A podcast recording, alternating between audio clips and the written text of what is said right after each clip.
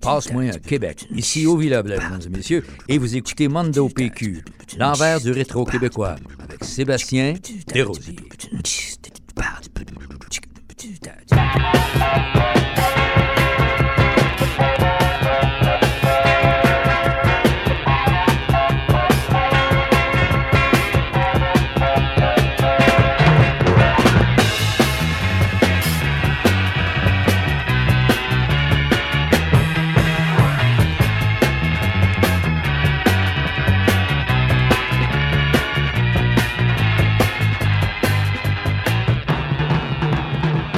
De Mondo PQ, l'envers du rétro québécois sur les ondes de CIBL 1015 Montréal. Mon nom est Sébastien Rosier et aujourd'hui, je vous propose la première partie de notre entretien avec Ovila Blais.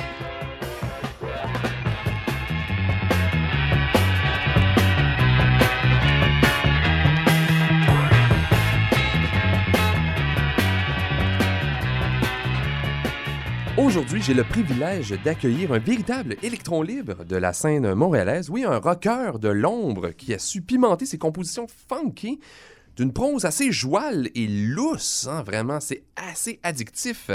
Celui qu'on présentait autrefois comme le prochain Robert Charlebois, rien de moins, a multiplié les collaborations musicales durant les années 60 et 70, publiant quelques simples devenus aujourd'hui des articles de collection, ainsi qu'un unique album en solo. Passe-moi un Québec que je m'amuse avec.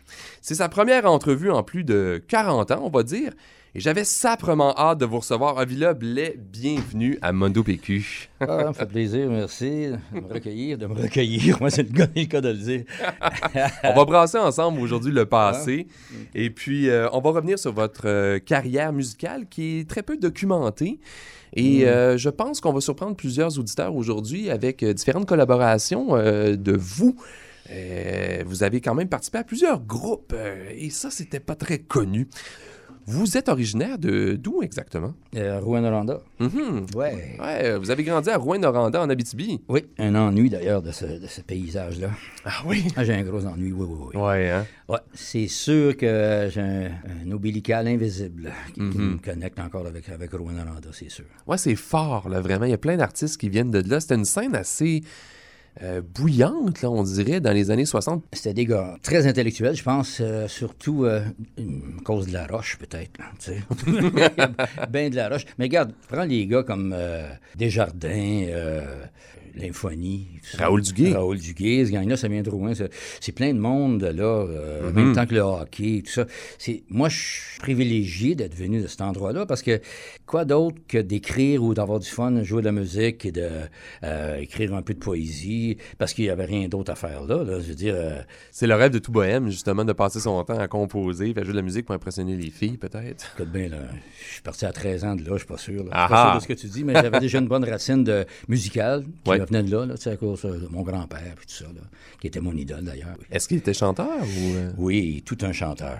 Ah oui? un, un harmoniciste et un chanteur, mais il chantait du folklore, tu sais. Mais des trucs que j'ai jamais entendus ailleurs. Tu sais, c'était vraiment quelque chose de, de- de spécial. Euh, Mon grand spring est cassé ou des trucs comme ça. Tu sais, c'était pas, c'était pas banal. C'était mon idole. C'est de belles images, là, De, justement. de très belles images, oui, mais avec le crachoir, naturellement. C'était spécial. J'ai bien aimé ça. Il m'a bien, bien influencé. Mes frères aussi, qui étaient des musiciens. Ça fait que ça, ça m'a, euh, ça m'a parti, jeune. C'était quoi son nom, euh, votre grand-père? Adjutor. Adjutor? Adjutor Lepage. Wow, ça, ça frappe un nom comme ça. Aïe, aïe, oui. Et ma grand-mère, Edwilda, aussi, ça frappe. Hmm. ben, c'est, c'est vraiment ambivalent, nous, parce que moi, c'est au villa, tu sais, quand même ben spécial. oui, Ouais. Ben, c'est éclaté comme famille, quand même. C'est éclaté, très jeune, oui. Ah oui. Vous avez Oui. quitté l'Abitibi euh, avant l'adolescence? À 13 ans. Ah oui. Ah, c'est mon frère qui est venu me chercher, m'emmener à Montréal. Yves Blais, je sais pas s'il est connu, lui aussi. hein? Bien sûr. Yves a fait, a fait le Patriote. Il a- chantait au Patriote, il Il n'a pas chanté, il a- c'est lui qui a fondé le Patriote. Ah, d'accord, d'accord. il a fondé le Patriote sur. Sainte-Catherine au 1474. OK. Sainte-Catherine, après, il a fait le Patriote à Clémence en haut, qui lui appartenait aussi, avec Percival Broomfield. Ah, voilà. Et ils ont fait les, euh, les Patriotes. euh, il en a fait un à Saint-Pierre de Wakefield. euh, il a fermé, puis il a fait l'autre à Sainte-Agathe, le Patriote à Sainte-Agathe Oui, aussi. oui. Puis euh, Yves, il m'a emmené à Montréal. Il était jeune, d'ailleurs. Et c'est là que mon envol est arrivé, là, avec toutes les craintes d'une grande ville, puis tout ça. Mhm. C'est La crainte surtout. Parce que moi, je jouais au hockey à Rouen beaucoup. euh, en arrivant à Montréal, c'était le Canadien. C'est autre chose. sais, le Canadien de Montréal joue au hockey. Quand je les ai vus jouer, par exemple, les, les gars, euh, je me suis senti très solide. Et euh, j'ai monté les échelons. J'ai joué Juniora, à Metropolitan Juniora Ah, à, à ce moment-là. Ouais, pour les Bombers de Rosemont, là, les Bombardiers de Rosemont. J'avais 17 ans, je faisais de la musique en même temps. Et j'ai lâché le hockey en cause de whatever pour musique. Ah oui. C'était bien le fun. Donc, vous commencez assez tôt la musique, euh, en arrivant surtout à Montréal? Non, c'était plutôt euh, la réflexion de, de la musique qui s'est passée à ce moment-là, parce que j'avais, toujours des instruments loin. Puis quand je suis arrivé à Montréal, mais euh, il y a eu une Moses de réflexion qui s'est faite avant que j'aie un autre instrument, et c'est bizarrement arrivé que Roy Orbison, j'étais seul chez mon frère, et euh, il y avait, j'ai entendu à la radio euh, Only the Lonely. Tu sais, ça a l'air triste comme titre, mais moi, ça m'a emballé, ça m'a positivé dans la vie d'une façon incroyable. Positionné, c'est-à-dire, comme Elvis, quand j'étais jeune, sur la plage à Rouen avec les. Je, je courais partout, je savais plus où m'en aller quand j'ai entendu ça, parce que. Il n'y avait pas d'air, la musique avait remplacé l'air, puis j'étais plus là, pas en tout. C'est un électrochoc, Je comprenais pas, puis je, regardais- donc je me suis arrêté, j'ai regardé les autres, puis ils bougeaient pas. Là, j'ai couru à la maison, aller jouer du piano qui m'attendait et la guitare. C'était le fun dans ce temps-là. Vous aviez déjà commencé le piano? Ouais, à 7 ans, je jouais euh, piano, guitare, drum aussi. Ah oui, déjà, OK. C'était vos trois premiers instruments. Ouais. Euh, là, ma vie musicale a changé. Là. Euh, j'ai rencontré un tas de monde, un tas d'affaires. C'est ce qui se passe quand on arrive à Montréal. Et d'ailleurs, euh, c'est là qu'on va vous retrouver, je pense, dans votre premier groupe, les Blue Men, The Blue Men. Bon, les ben, The Blue Men, les Blue Men. ben, C'est-à-dire que j'ai rencontré Alain Jourdouin, je pense que le monde connaît, qui était dans Mercies. là. Oui. Je livrais commande à l'épicerie après l'école. Et euh, un ami à, à- à Alain livrait commande avec moi, puis moi, j'étais nouveau dans le coin. Là, il m'a dit euh, On a un party en fin de semaine, ça tente de venir OK. Fait que là, j'ai rencontré la gang qui s'appelait le BTG 45. Bizarre, on là. Alain était là et tout ça. Et là, ils sont venus chez moi à un moment donné, et il y avait un piano. Et là, j'ai commencé à jouer du piano, ça les avait impressionné un peu. Fait que dit, Hey, on fait-tu un groupe? Ils ont dit oui. Fait que là, j'ai montré à Alain à jouer. J'ai montré aux autres gars à jouer, euh, à Jello, on l'appelait Jello sur le drum. J'ai montré le drum, j'ai montré la guitare à Alain, à ces gars-là.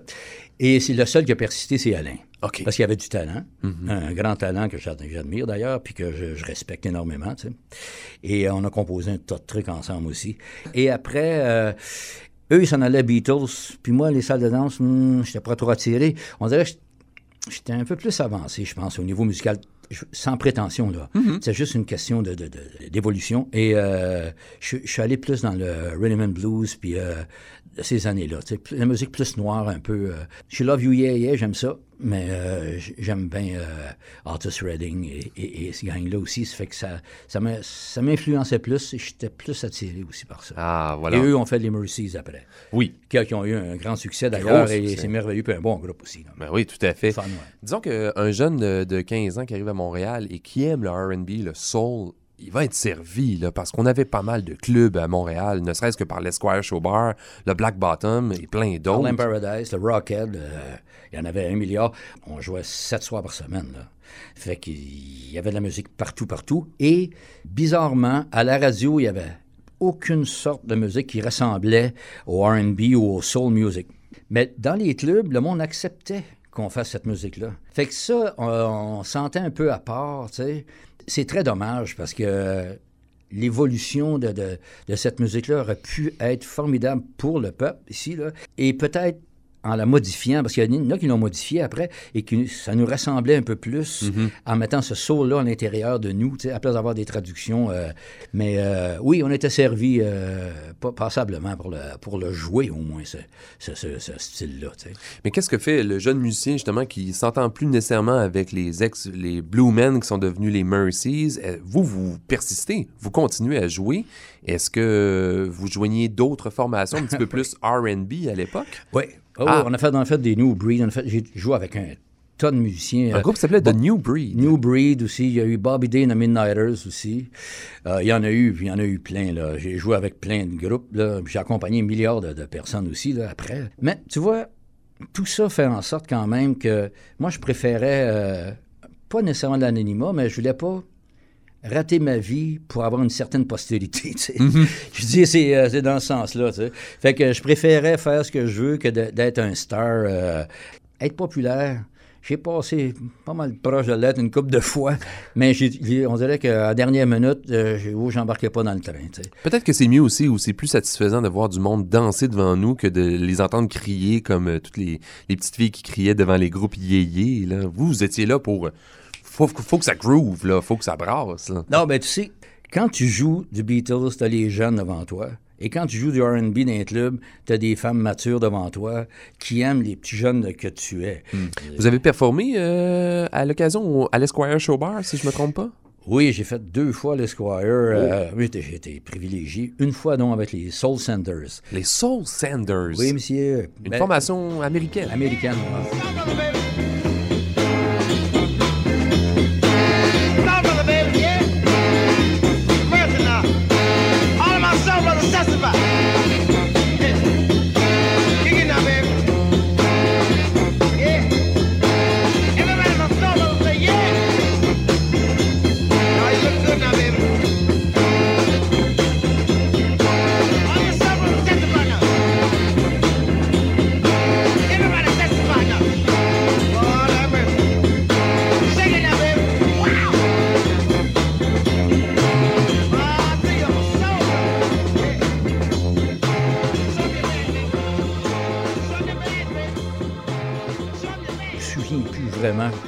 J'ai fait pour passer à travers cette soirée-là avec ces, ces gars-là. Qui Des chansons que vous connaissiez peut-être plus ou moins. Je connaissais toutes les tunes. Ah, OK. Oh oui, je connais euh, tout le, le- le rap là, de euh, de R&B, ça, je le connaissais tout par cœur. C'est- incroyable, cette force qu'ils m'ont donnée là, quand, quand tu sors de là le soir, là, qui t'amène avec, avec eux, cachés en arrière de l'Escore Showbar, fumer un joint, ça c'est spécial. Mais euh, parce qu'il fallait se cacher dans le temps, c'était Eh oui. euh, un joint, deux ans de prison. On Fait que, pas. euh, on pas. Puis de, de sentir que tu faisais partie de ce gang-là m'a vraiment... euh, j'ai eu un envol incroyable ce soir-là à partir de là. Ça vous a donné la piqûre de continuer justement sur cette scène-là? Ben, de, de me sentir un peu, euh, un peu à l'égalité de certaines personnes qui ont la possibilité de jouer sur des stages de, prestige. sais. Là, je suis parti de là, puis j'ai retourné après plusieurs fois. Puis le, le doorman, comment il s'appelle? Hum, il était extraordinaire. Il me laissait toujours entrer pareil. J'étais content. C'est un- un privilégié. Oui, oui, il va te cacher. Euh, mais l'Esquire Showbar, ça a toujours été, euh, je sais pas, quelque chose de- d'extraordinaire. Parce que quand tu entrais là, je voyais ce qui se passait. Tu rentrais, il y avait un bar en U, puis là, les, les gars, on jouait dessus, sur le, le- le- entre- en- au, au centre du bar, Oui. la tête quasiment au plafond. Et à gauche, il y avait euh, des noirs. Euh, puis la prostitution, tout le bordel était là. Et à droite, les blancs. c'était c'était spécial. C'était séparé comme C'était ça. séparé. ouais. Ah oui? Oui, oui, oui. Beaucoup, beaucoup, Eh beaucoup. ben, on a souvent dit que Montréal est une ville tellement plus ouverte et plus accueillante justement pour les artistes noirs des États-Unis qui vrai. quittaient des fois un peu les États-Unis pour venir s'établir euh, à Montréal parce qu'il manquait pas de contrat. Oui, Mais euh, ce qui se passait, c'est qu'il n'y avait pas de, vraiment de, de- de- de racisme ou quoi que ce soit. C'était juste que les Noirs parlaient anglais Hmm. et, et les Blancs parlaient français qui allaient là. Ça se, ils pouvaient se mélanger. Il n'y avait pas de bataille, il n'y avait rien Ah de ça. C'était, des bons vivants. Comme au Rockhead ou euh, au Harlem Paradise où on- j'ai joué beaucoup. C'est juste parce que c'est la, la- la- la langue qui faisait en sorte que, euh, que ça nous séparait un peu. là. Vous avez même côtoyé un jeune Jimi Hendrix. Ah, ouais. ouais, ça. C'est euh, vrai? Oui. Wow. Ben là, le seul qui peut collaborer ça, c'est euh, c'est Alain Jaudoin, justement, qui OK. est venu, il m'a vu au Grand National à Montréal, sur la, sur la. Dans ce temps-là, c'était une grosse place-là, là. C'est un autre endroit de R&B, ça. Mm-hmm. Et euh, il continue, il rentrait à peu près, quoi, 700 personnes dans ce place-là. Oh, grosse salle de danse. Oui. Il y avait les. Je me souviens plus du nom du groupe que Jimi Hendrix jouait dans ce temps-là. Avant qu'ils soient connus, là, c'était les Hosley Brothers, je pense. Les Hailey Brothers. Hailey Ouais. Brothers, OK. Nous, on était le house band, là, et on, on c'était New Breed, justement. Et on jouait le thème ensemble. Moi, euh, euh, on faisait Hold It ensemble, on embarquait. euh, disons que nous, on commençait la soirée, et quand on débarquait, on jouait le thème Hold It, et eux embarquaient un par un. Puis quand le guitariste embarquait, euh, euh, moi, je débarquais, tu sais, on se remplaçait. Et c'est là que j'ai joué avec Jimi Hendrix. Pas dans le même band, mais les, la même tune sur le même stage. Sais, C'est quand même Hey, quand impressionnant. même, quand Ben même. ben oui, c'est le fun. tu sais, je dis, une fleur quand même. là. Ben oui, tout à fait. Voyons donc, on va pas cracher là-dessus. Non, là. non, non, non, non. Partage la Ça scène avec Hendrix. Peut-être un peu pédant, là, mais quand même, c'est- je trouve. ah, pourquoi pas? Dans The New Breed, on retrouvait euh, d'autres musiciens. C'était un quintet. Vous avez- Qui Oui. était là-dedans, dans ce groupe-là? Mais il y avait Michel Fortin, joueur de sax, un joueur de sax formidable, alto. Il y avait euh, Pierre Brisson à l'orgue, qui était merveilleux à B3. Yum Yum, euh, le drummer. euh, et euh, il y avait Ray Cisco, un, autre, un joueur de sax ténor, que lui... euh, euh, Il a va fait- persister, lui aussi. Il va continuer, je pense. Oui, hein? oui, oui, il a fait. Ben, Ray Cisco, oui, il a joué, euh, il faisait des, des, des bars salons. Bon joueur de sax, là. Et un bon danseur aussi. Ah. Il faisait un show comme à la James Brown en avant, c'était spécial, ça. Ça, c'est un groupe avec lequel vous allez jouer pendant quoi? Un an, deux ans environ? Ah, j'ai joué trois ans. Là. OK. Ah, mais c'était aléatoire, notre truc. On jouait, quand on jouait, on jouait sans main, au Grand National, surtout. On était cinq, là. OK. Les deux horns. Puis quand on, on traversait l'autre côté, on jouait au Rialto. Euh, c'était un trou qu'on appelait dans le temps.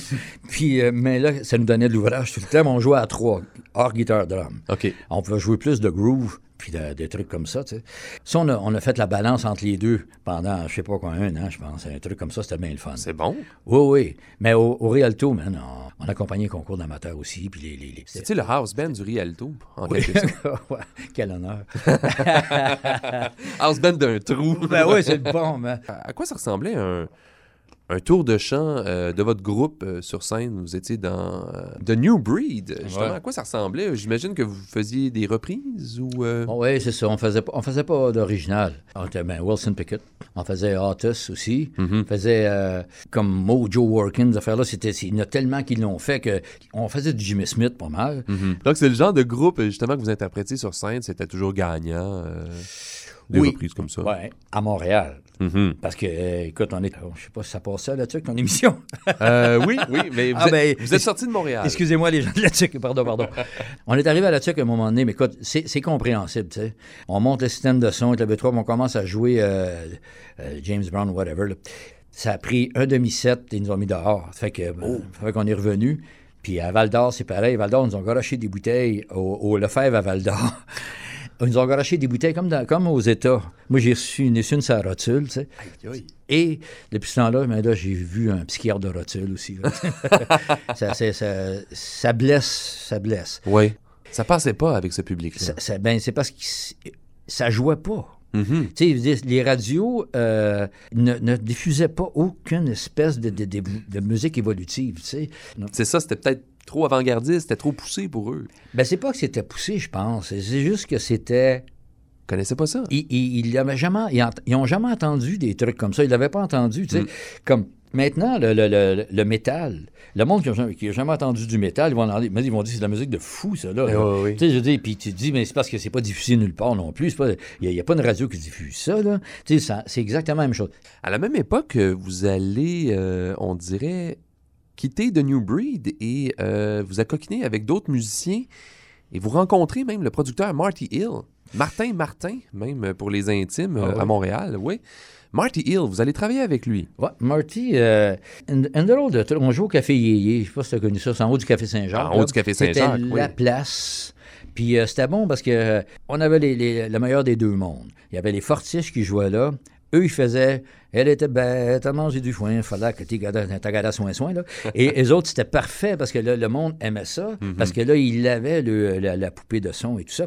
Et nous, on faisait le RB, tu sais. On était avec Danny, dans ça, un chanteur. Moi, je chantais aussi, mais Danny chantait tellement d'une façon extraordinaire que c'était lui le leader, tu sais. C'était quoi son nom? C'était Danny? Ben, Danny, il- c'est- drôle, hein? C'est rien que ça que je connais. Donc, vous aviez un petit groupe avec Danny. Oui, on ne savait pas comment, comment s'appeler. On a fait. Marty Hill est arrivé là, en tout cas. Et Marty a dit il cherchait deux groupes pour faire deux tonnes. Ça fait que là, il a pris les Fortiches faire une Ils ont fait euh, une traduction euh, A Secret Agent Man. Ils Oui. ont fait. Et nous, on a fait, je pense, une originale d'un cœur brisé. Je voulais te consoler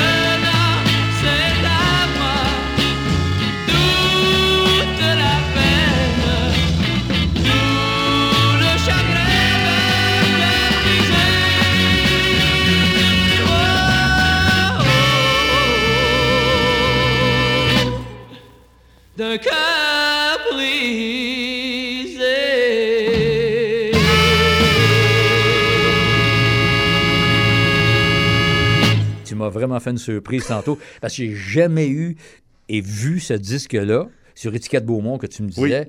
Vraiment, je, je suis scié, là. Ah ben là, c'est vous qui me sciez parce que vraiment, on n'avait aucune information sur Danny et nous. Parce que c'est Ouais. ça le nom de la formation qu'on va retrouver là-dessus. C'était votre nom de groupe ou... Ben, euh, Ils nous ont dit comment voulez-vous vous appeler? Fait que vu qu'on faisait une tonne française, on n'avait pas de nom. Tu sais? Et on n'a jamais eu d'ailleurs.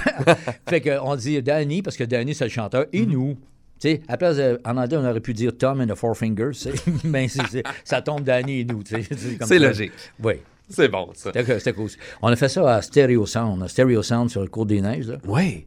Le café de l'Est, euh, le café Yéyé, c'était vraiment euh, une autre adresse euh, Oui. phare à Montréal. C'était un petit peu dans l'Est euh, de Montréal. Tout le monde passait là, là vraiment. Oui. là. Et vous, vous étiez un groupe peut-être... euh, Est-ce que vous étiez en résidence là ou vous étiez souvent de passage là-bas? Quand tu rentrais là, c'était pas facile de sortir.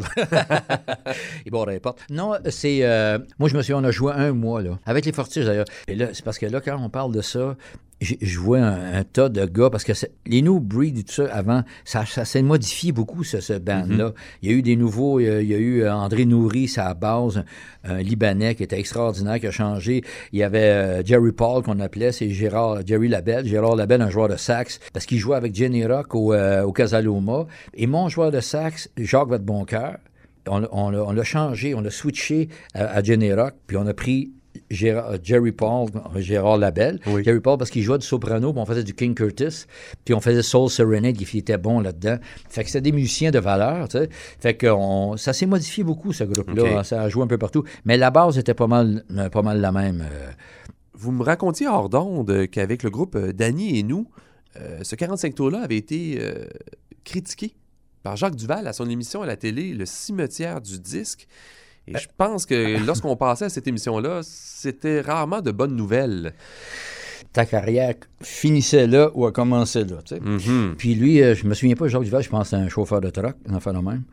Pour chauffer la musique, je pense qu'il était pas, euh, il avait pas son permis, tu sais, selon moi, là. Tu sais, je veux dire, parce que ce gars-là, il était hors d'ordre. Tu sais, je veux dire, il était hors contexte aussi, parce que Ouais.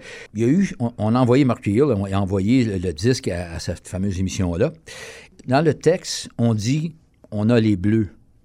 Et lui, il a dit, les bleus, c'est pas français. Puis il a ouvert son, la boîte à roulettes, il y avait la boucane qui sortait de là. puis il a shooté le disque là-dedans, puis il l'a fermé. Fait que notre carrière a fini là, la carrière de- de- du groupe d'Annie et nous, direct là. Et lui, il, il s'en lavait les mains, il s'en fout, parce qu'il y avait un truck à conduire après. et et j'ai, j'ai toujours eu une difficulté à gober ce gars-là, parce que du, du revers de la main, jouer avec la vie de, quelqu'un comme ça, sans aucune expertise du, du- du possible. sais, veut dire que les Bleus, c'est français. Parce que euh, Pauline Julien a sorti peu de temps après. euh, quand j'ai les Bleus, bébé, je prends une couple de 222. Et une chance qu'il ne l'a pas assassiné. Parce que, et ça avait été son premier disque à elle, envoyé à ce gars-là, mais lui, il, a- il a- il aurait brûlé sa carrière de là aussi. là. Fait que tu vois comment euh, un petit quotient peut déceler si peu de choses chez quelqu'un. Duval cherchait, semblait chercher, disons, la grande chanson, mais il s'obstinait à passer des petits groupes, des groupes amateurs ou des groupes euh, euh, yéyé ou rock, alors qu'il connaissait pas nécessairement ça, et c'est pour ça qu'il rejetait souvent ça, pour des raisons farfelues. Une mauvaise réalisation technique, euh, disons, de la part de Tony Roman. Schlang! aux poubelles. Ouais. C'est Ah, c'est- snob, ça, là, quand même. là.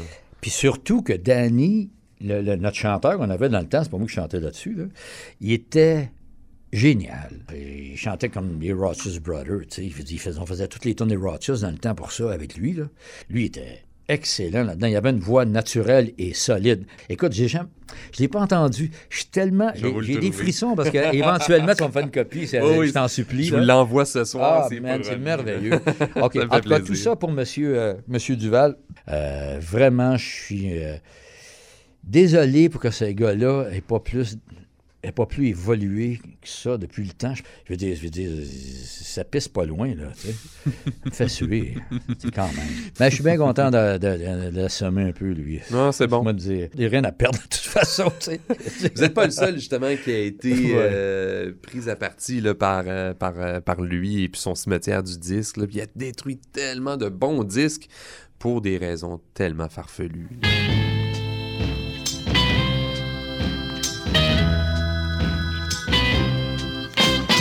Tout le monde t'a laissé et tu es jeté de côté. Quand ces choses te donnent des bleus et tu es tellement malheureux. Pense à moi, quand plus rien ne va, pense à.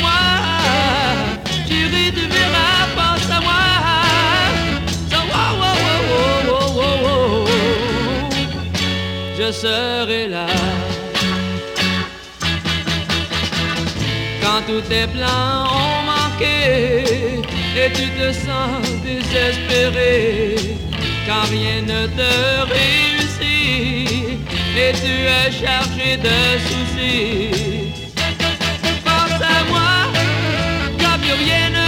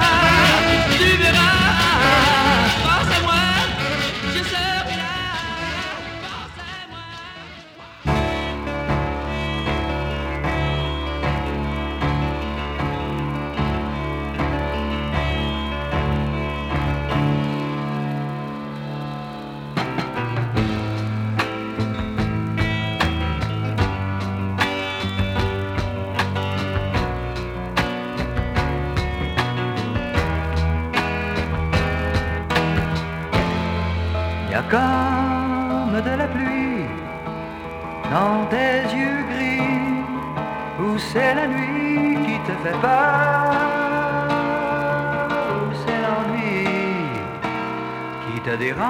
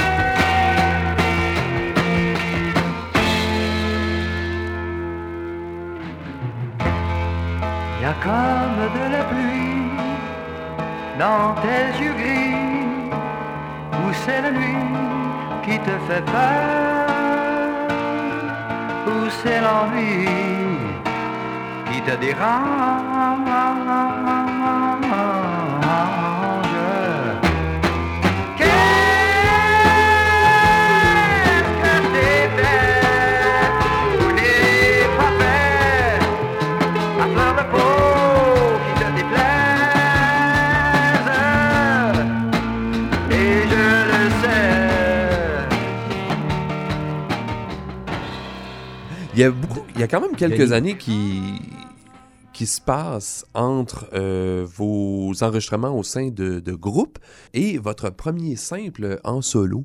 Euh, nous, on vous connaît surtout avec votre premier simple en solo sur étiquette Canusa Hmm. en 1969, je pense, qui était Carré Saint-Louis Inn. Et j'aimerais ça qu'on parle peut-être euh, de cette rencontre-là. Comment est-ce que vous avez rencontré euh, Tony Roman? Parce que c'était son étiquette, justement, qui vous a recruté. Kenusa, ouais. Mais Tony, euh, quelle belle fleur, ce gars-là. J'étais rendu à Pembroke, Ontario, en tournée avec Jean-Nicole.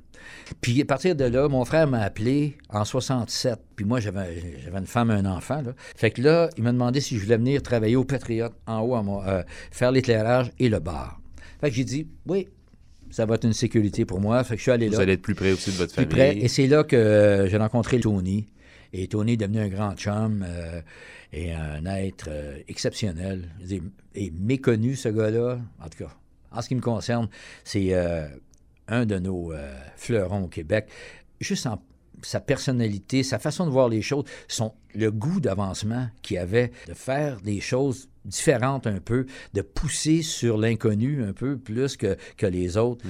De, à la place de jouer safe tout le temps, tu sais, je veux dire, j'ai ad- j'ai admiré Tony pour ça. Et sa mort m'a attristé à outrance, c'est, je dire, vraiment incroyablement. Ouais, il nous a quittés en 2007, puis il a donné sa chance à beaucoup de nouveaux talents. Ah oui. Il y avait son, son studio dans l'église en l'Est, Oui. euh, près Fontaine. Quand tu écoutes Carré Saint-Louis, là, dire, on peut pas dire que le son est extraordinaire. là. petit peu c'est- ouais. euh, hum, il a fait son possible là-dedans. Il a, il a tellement voulu que ça fonctionne, ce, ce truc-là.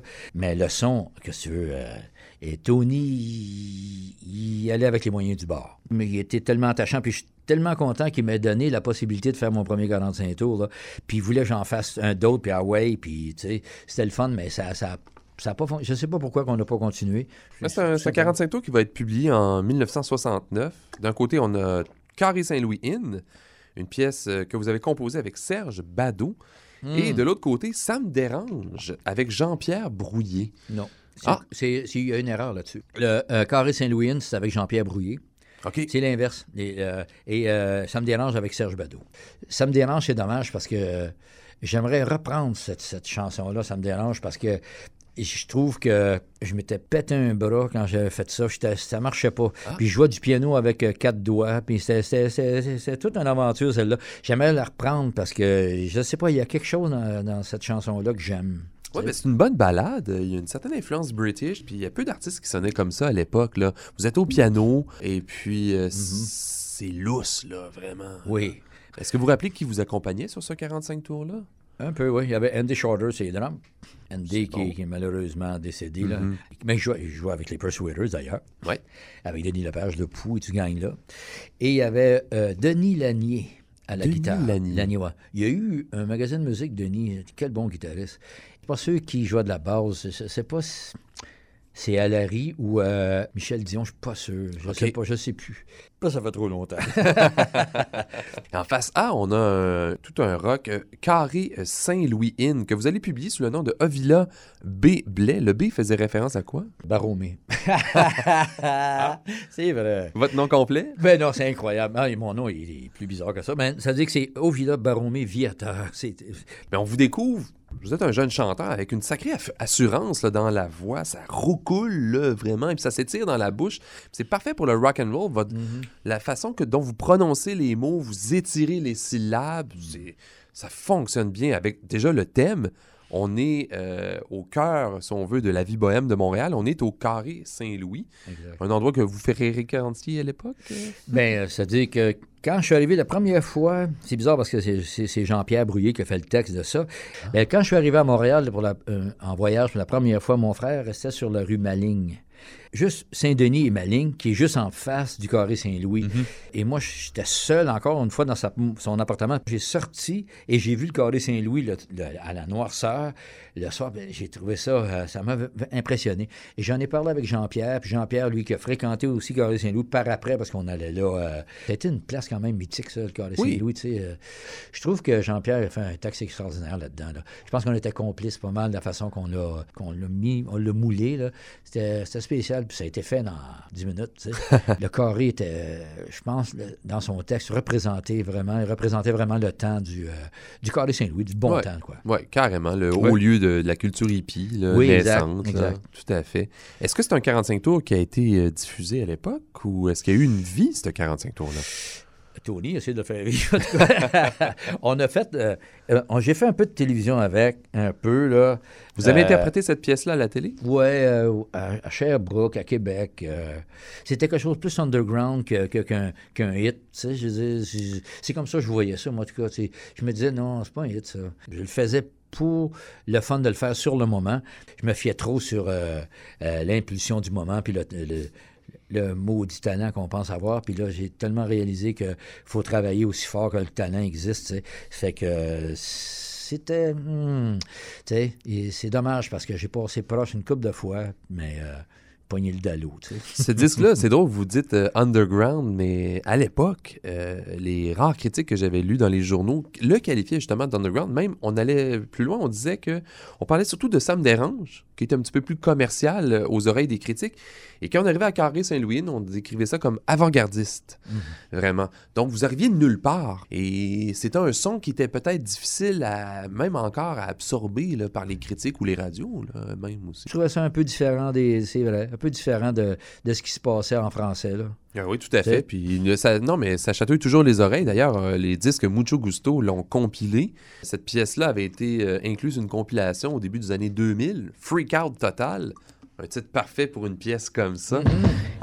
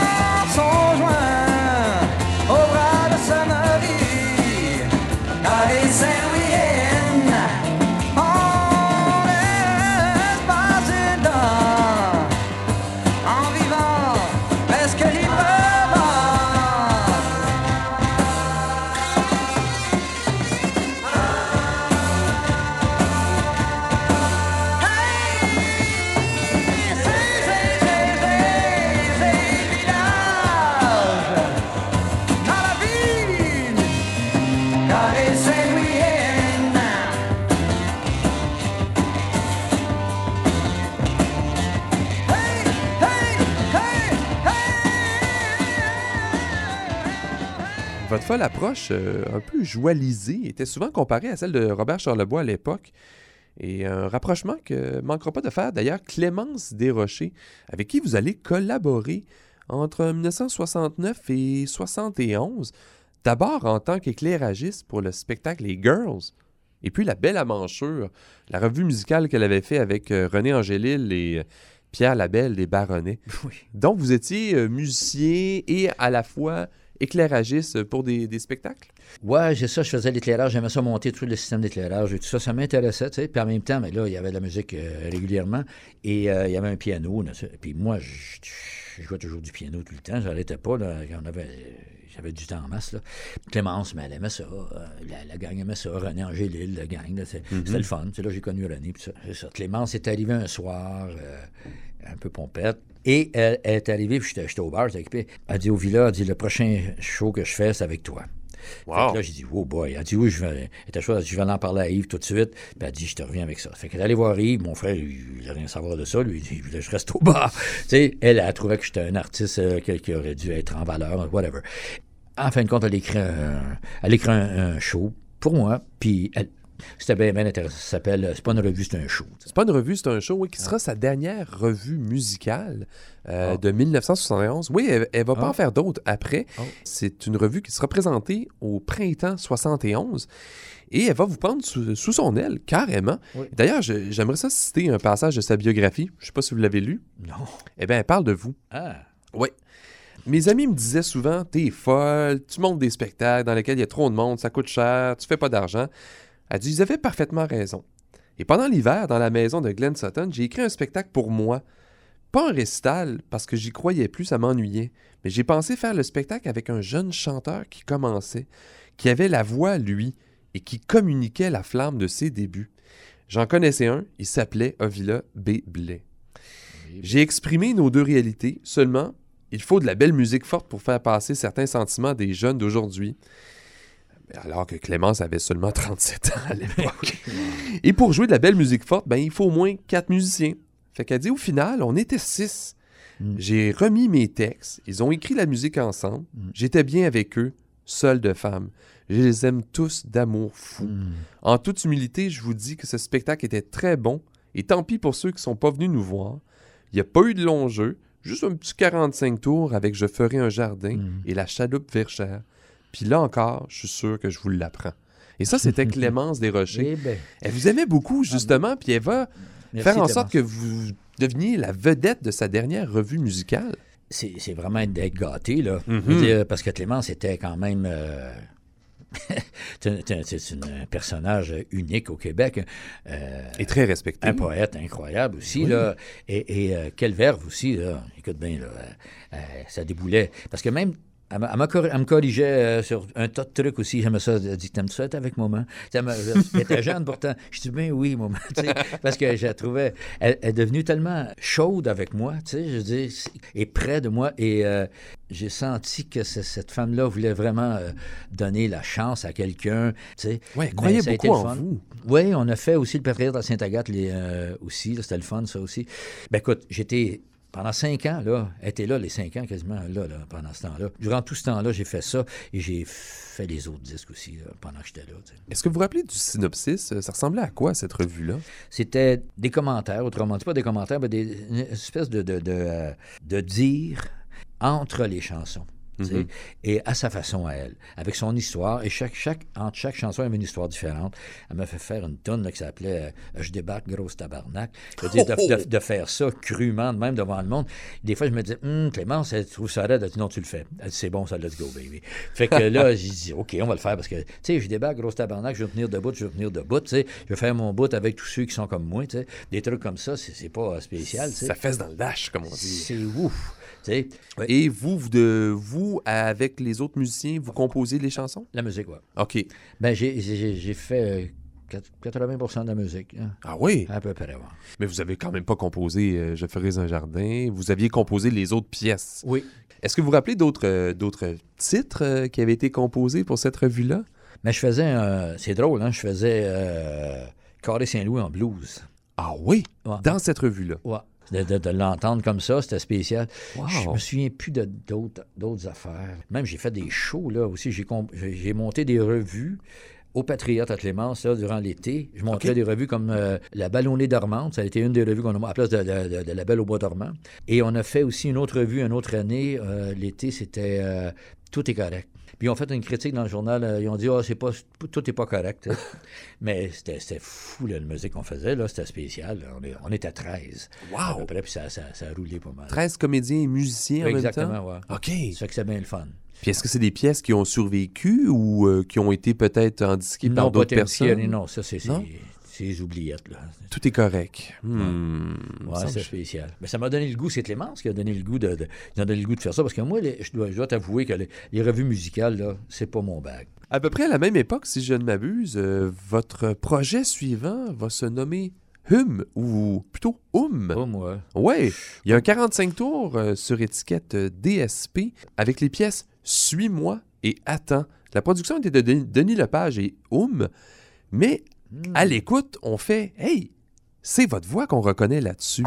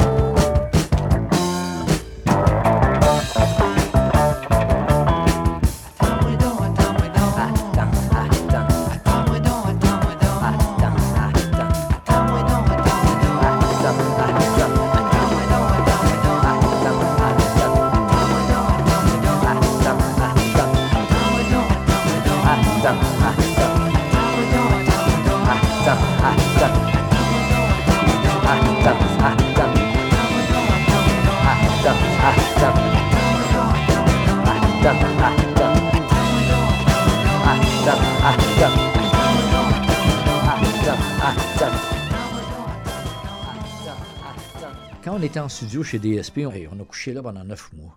On, on vivait là quasiment tout le temps. On a fait des tonnes, c'était incroyable et incommensurable le nombre de, de chansons qu'on a fait là. Ça, on est en quelle année à peu près? Au début des années 70, là? 71, 72 à peu près? Ouais, dans ce coin-là. Oui, parce que j'étais au Patriote. OK. Et le groupe Hum, vous étiez là-dedans? Il y avait d'autres Ouais. musiciens, j'imagine, y qui avait, étaient présents? euh, Michel Dion à la basse. Michel Dion, qui, qui n'est pas le frère de Céline Dion, mais bien Michel Dion qu'on va retrouver dans Tout Babou euh, plus tard. Oui, oui, oui. Mais il a fait un- plein de trucs. Il a joué avec euh, Yvon Deschamps aussi. Mhm. Il y avait euh, Henry Huckle à la guitare. Henry un spécialiste du fingerstyle, OK. mais un peu, euh, un peu sur un nuage. Et il y avait Yvan Bro Ah. au keyboard. OK. Très bon. Il y a eu deux batteurs. Il y a eu euh, André Leclerc. André Leclerc qui a joué avec Aquarelle. euh, il y en a eu un autre. OK. Je me souviens plus de nom de l'autre gars. Mais c'est un bon groupe. C'était spécial homme. Et ce groupe-là, est-ce que c'était plus une formation de studio est-ce, ou vous aviez déjà performé sur scène sous le nom de Hum? On n'a jamais performé sur scène, mais on a fait un disque qu'on a fait à la télévision une fois. là. Ah. C'est drôle. Ce qu'on a fait en studio, c'était recherché. Puis c'est le, le- le 45 tours, je trouve que c'était plus ou moins euh, pas pire, tu sais. Moi, Moi, je trouvais, je sais pas, là. Ah, moi, j'ai accroché. Moi, Ouais. j'ai vraiment accroché sur ce 45 tours-là. Il n'y a, il y a personne qui sonnait comme vous euh, au Québec dans le temps. C'est funky, mais c'est presque psychédélique. C'est notre prog, c'est aventureux, là, vraiment. Et j'étais étonné en vous parlant la première fois. Vous m'avez dit que vous aviez enregistré plusieurs pièces pour justement le groupe Hum, mais c'est ces deux pièces-là seulement qui ont été retenues. Donc, il y aurait d'autres enregistrements de Hum. Il y en a, il y en a beaucoup. Mais, tu sais, faire un autre, un, un autre petit lavage de famille. Dans le temps, les gars, il y avait des masters, OK? Puis faire un truc en studio, quand tu avais une grosse compagnie avec un nom, puis qu'il y avait une possibilité, tu avais un gros aide, autrement dit, au niveau de la business, c'est-à-dire que tu avais la possibilité d'incorporer dans ta comptabilité beaucoup de dépenses. Sans que, que, que ça soit louche. À ce moment-là, les gars se servaient des musiciens. On rentrait en studio, ils nous laissaient le studio avec un ingénieur tant qu'on voulait. À ce moment-là, on faisait des masters. Et eux s'en servaient. Ils pouvaient dire que euh, euh, ça leur a coûté, je sais pas moi, 100 000 ou 80 000 pour avoir produit ces gars-là, alors qu'on n'avait pas de maudit sous. Ils payaient juste l'ingénieur. Et eux déduisaient ça de leur comptabilité. Et non seulement ça, ils prenaient ces, ces, masters-là après, ils les vendaient à d'autres compagnies de disques pour, je sais pas moi, 10, 15, 20 000 piastres. Et eux déclaraient aussi avoir eu un master de, de, de 80 ou 60 000, whatever, sur leur compagnie. Fait que tu vois, c'était une gamique qui fait en sorte qu'on était utilisé pour ça. Mais euh, quand tu les appelais, tu disais écoutez, tu me dois un peu de fric parce que tu n'as pas le droit de me vendre, tu m'as vendu à une autre compagnie. Et il me dit euh, j'ai jamais eu un sou pour ça. Ouais, c'est c'est de des frappe. fraudes fiscales, vraiment. ça- C'était une pratique aussi qui avait lieu aux États-Unis. Mais ces enregistrements-là, euh, peut-être qu'ils sont encore quelque part. Vous, vous dites que ces bandes-là ont été vendues à Gamma. Gamma, puis Gamma, j'ai j'ai su que Gamma les a vendus à quelqu'un d'autre. J'ai- J'ai j'ai fait des recherches pour vous. C'est oui? Unidisc, aujourd'hui, qui, euh, qui serait détenteur des, des- des bandes Gamma. Ça veut pas dire qu'ils ont encore ont les bandes de Hum, mais je vais faire des recherches, je vais contacter la personne. D'ailleurs, ce 45 tours-là va être édité, compilé sur une série des disques mérites qui s'appelle Les Introuvables. Perdu, là, malheureusement, là-dedans, mais c'est funky. La base de Michel Dion là-dedans est incroyable. Oui! Ça, Hey, il- non, vraiment, là, là, je reconnaissais pas ce jeu de basse, là. Ouais, ouais, Moi, je j'avais pas entendu ça à l'époque, ouais, là. Puis on dirait que ça glisse, Mais là, les vraiment. lignes qu'on fait, là, je on fait des lignes guitare, guitare, euh, guitare bass, là, ça, ça brasse pas mal. C'est complexe, le hum, là, vraiment. Oui. Tu sais, il y, a un- il y a un côté, je trouve, un petit peu euh, ludique en haut de ça, mais quand tu regardes le fondement de, de l'affaire en dessous, ça, ça déménage. Mais c'est drôle à expliquer, c'est comme un enfant qui, qui, qui de, de, de 8 ans qui, qui chauffe un 10 roues. Tu sais, je veux dire, c'est un peu, je sais pas quel exemple donner, là. Tu sais, mais je trouve la chanson en haut, tu sais, attends-moi donc, attends-moi donc, attends, attends. Tu sais, je trouve que c'est enfantin, puis euh, en bas, ça, ça gronde, là, ça, ça... Écoute, ouais. c'est un gros diesel en dessous. C'est heavy. C'est spécial. ouais. Ouais, quand t'écoutes comme faut, le, le truc, il y, a, il y a de la recherche. Là. Il y a une de ces pièces-là que vous aviez interprétée à la télé euh, dans Oui, ce on a temps-là? fait une émission à Radio-Canada. Eh bien, On était toute la gang, puis on se demandait qu'est-ce qu'on faisait là, parce qu'on a dit, mais non, on va passer dans le beurre, mais site, là. Fait qu'on savait pas ce qu'on faisait là. Et comme de fait, ça n'a rien donné, là. Ah. C'est évident. là. Mais Denis a été gentil quand même, là, parce que Denis, il croyait un peu à, à ça, tu sais.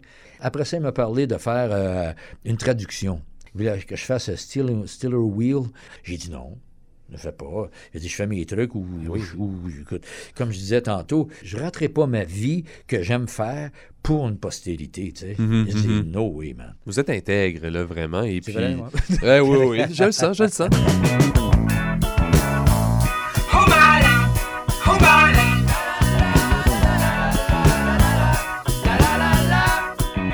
Ne manquez pas la semaine prochaine la suite de notre entretien avec Ovila Blais. Je m'en vais tout doucement, je m'en vais hors du présent. Je m'en vais tout doucement, je m'en vais avec le temps. Le temps me crie, s'il te fuit, je suis la vie. Allez, ça va, plus loin que ça, accroche-toi. Tout est beau, tout est au chaud. On ne vivra que d'amour, toi pour moi chaque jour.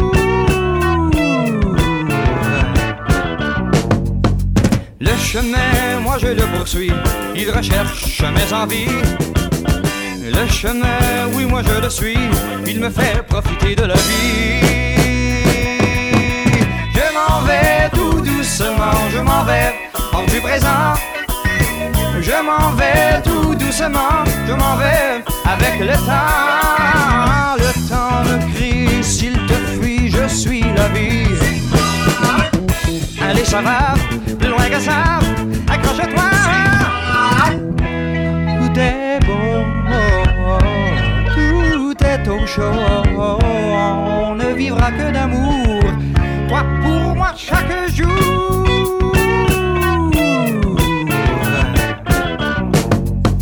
Le chemin, moi je le poursuis, il recherche mes envies. Le chemin, oui, moi je le suis, il me fait profiter de la vie.